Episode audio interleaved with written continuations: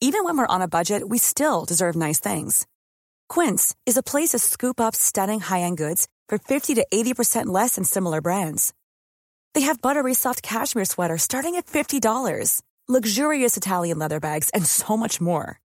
Plus, Quince only works with factories that use safe, ethical, and responsible manufacturing. Get the high-end goods you'll love without the high price tag with Quince.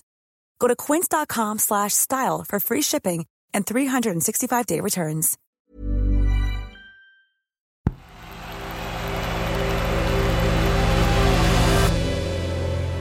The Playmaker. Hi, I'm Andrew, and this is The Playmaker from Tortoise. One story every day to make sense of the world of football. Today, will the real Bury FC please stand up? The end of Bury Football Club feels like a bereavement for some fans. After 134 years in the Football League, it's all over. Back in 2020, Bury FC, a Football League club for 134 years, found itself in dire financial straits, was placed into administration, and finally expelled from the league.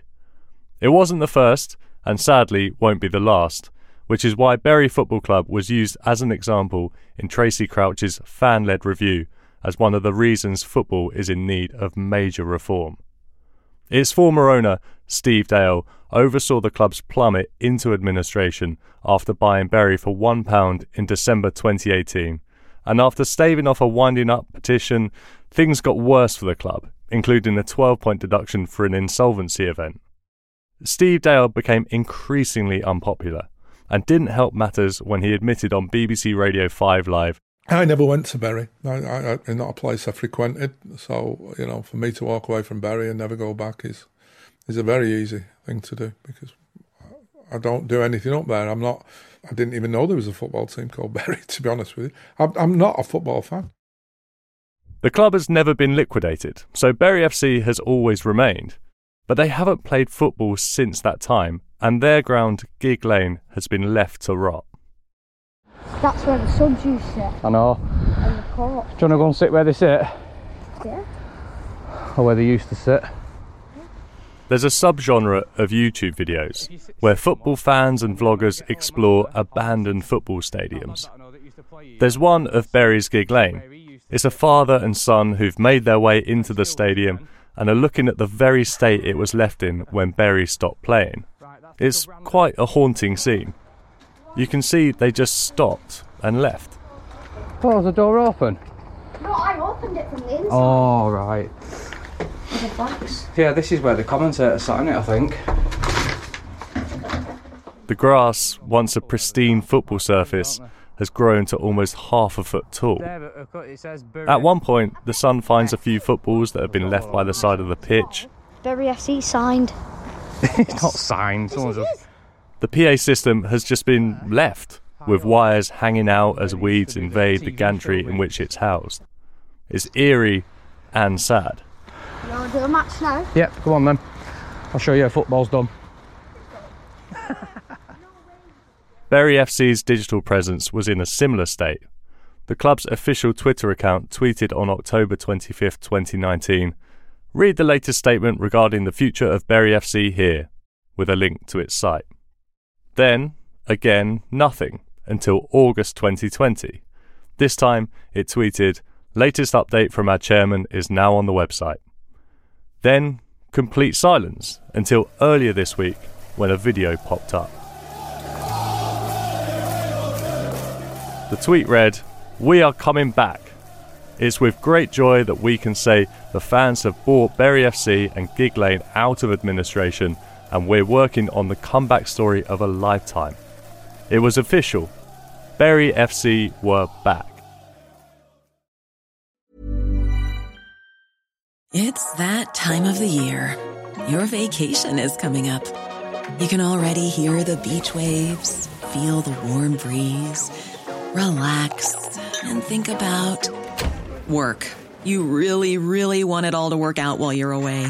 Monday.com gives you and the team that peace of mind. When all work is on one platform and everyone's in sync, things just flow wherever you are.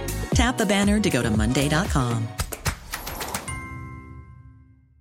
Hey, I'm Ryan Reynolds. Recently, I asked Mint Mobile's legal team if big wireless companies are allowed to raise prices due to inflation. They said yes. And then when I asked if raising prices technically violates those onerous two year contracts, they said, What the f are you talking about, you insane Hollywood ass? F- So to recap, we're cutting the price of Mint Unlimited from $30 a month to just $15 a month. Give it a try at mintmobile.com slash switch. $45 upfront for three months plus taxes and fees. Promo rate for new customers for limited time. Unlimited more than 40 gigabytes per month. Slows. Full terms at mintmobile.com. The club has been bought out by Bury Football Club's Supporters Society, who have bought the intellectual property, history, and memorabilia, as well as the club's Gigg Lane Stadium. The club will be fan owned, using the German model of 51 49 ownership, meaning the Supporters Society owns 51% of the club, while the remaining 49% can be bought by fans. However, in amongst all the excitement and jubilation of the news that a historic club has been bought back, an interesting narrative has formed. If you've ever wondered what football would be like if it was run by people like you, then come down, get involved, and fall in love with football all over again. Once Bury FC had stopped playing football and entered administration, a group of fans formed what's known as a Phoenix Club, Bury AFC. Some 300 fans helped create it, promising that it will be a club by the fans for the fans. Bury AFC couldn't play at Gigg Lane, of course, so it's been ground sharing with Radcliffe FC three miles down the road.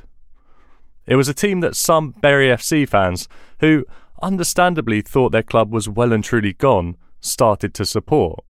And since Bury AFC's inception, it's done well. It entered the Football League pyramid in the 10th tier and won the North West Counties League Division 1 North this season. They've also attracted crowds of up to 1,800 fans. The problem is, Bury FC is back, but plenty of fans have got used to watching Bury AFC instead. So there are now two teams in Bury, when three years ago there was, in effect, none. Getting a new club up and running is fiddly, so the priority for Bury FC will be registering players, teams, and entering into leagues. Bury AFC has shown itself to be adept at organising, has got a team entered into a league, and has so far demonstrated success on the pitch. The question is should it continue? Or do the two parties, as collectively they are all original Bury fans, come together and propose a merger of the two entities to all play under the Bury FC banner at their home of Gigg Lane? Coming back from nothing was always going to be difficult, and given the nature of Bury's disastrous expulsion from the Football League, those hurdles were always going to be huge. But for now, Bury fans are basking in the fact that they've got their club back. Thanks for listening to The Playmaker. While you're here, let me just quickly tell you about a new podcast series we've launched here at Tortoise. It's called The Backstory with Andrew Neil, in which Britain's most forensic interviewer welcomes a new guest speaking to people with the power to shape events across our society and to influence our understanding of them. This week's episode is with Fiona Hill, the former director for Europe and Russia at the US National Security Council. It's all about Vladimir Putin, Donald Trump, and her journey from the northeast of England to the White House, and I can't recommend it highly enough. Just search for The Backstory with Andrew Neil on any podcast app. Today's episode was written by me, Andrew Butler, and mixed by Hannah Varrell.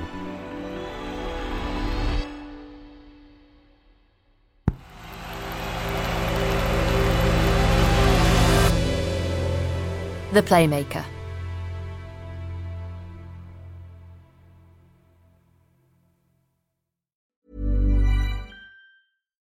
When you need mealtime inspiration, it's worth shopping Kroger, where you'll find over 30,000 mouthwatering choices that excite your inner foodie. And no matter what tasty choice you make, you'll enjoy our everyday low prices, plus extra ways to save, like digital coupons worth over $600 each week. You can also save up to $1 off per gallon at the pump with fuel points. More savings and more inspiring flavors make shopping Kroger worth it every time. Kroger, fresh for everyone. Fuel restrictions apply.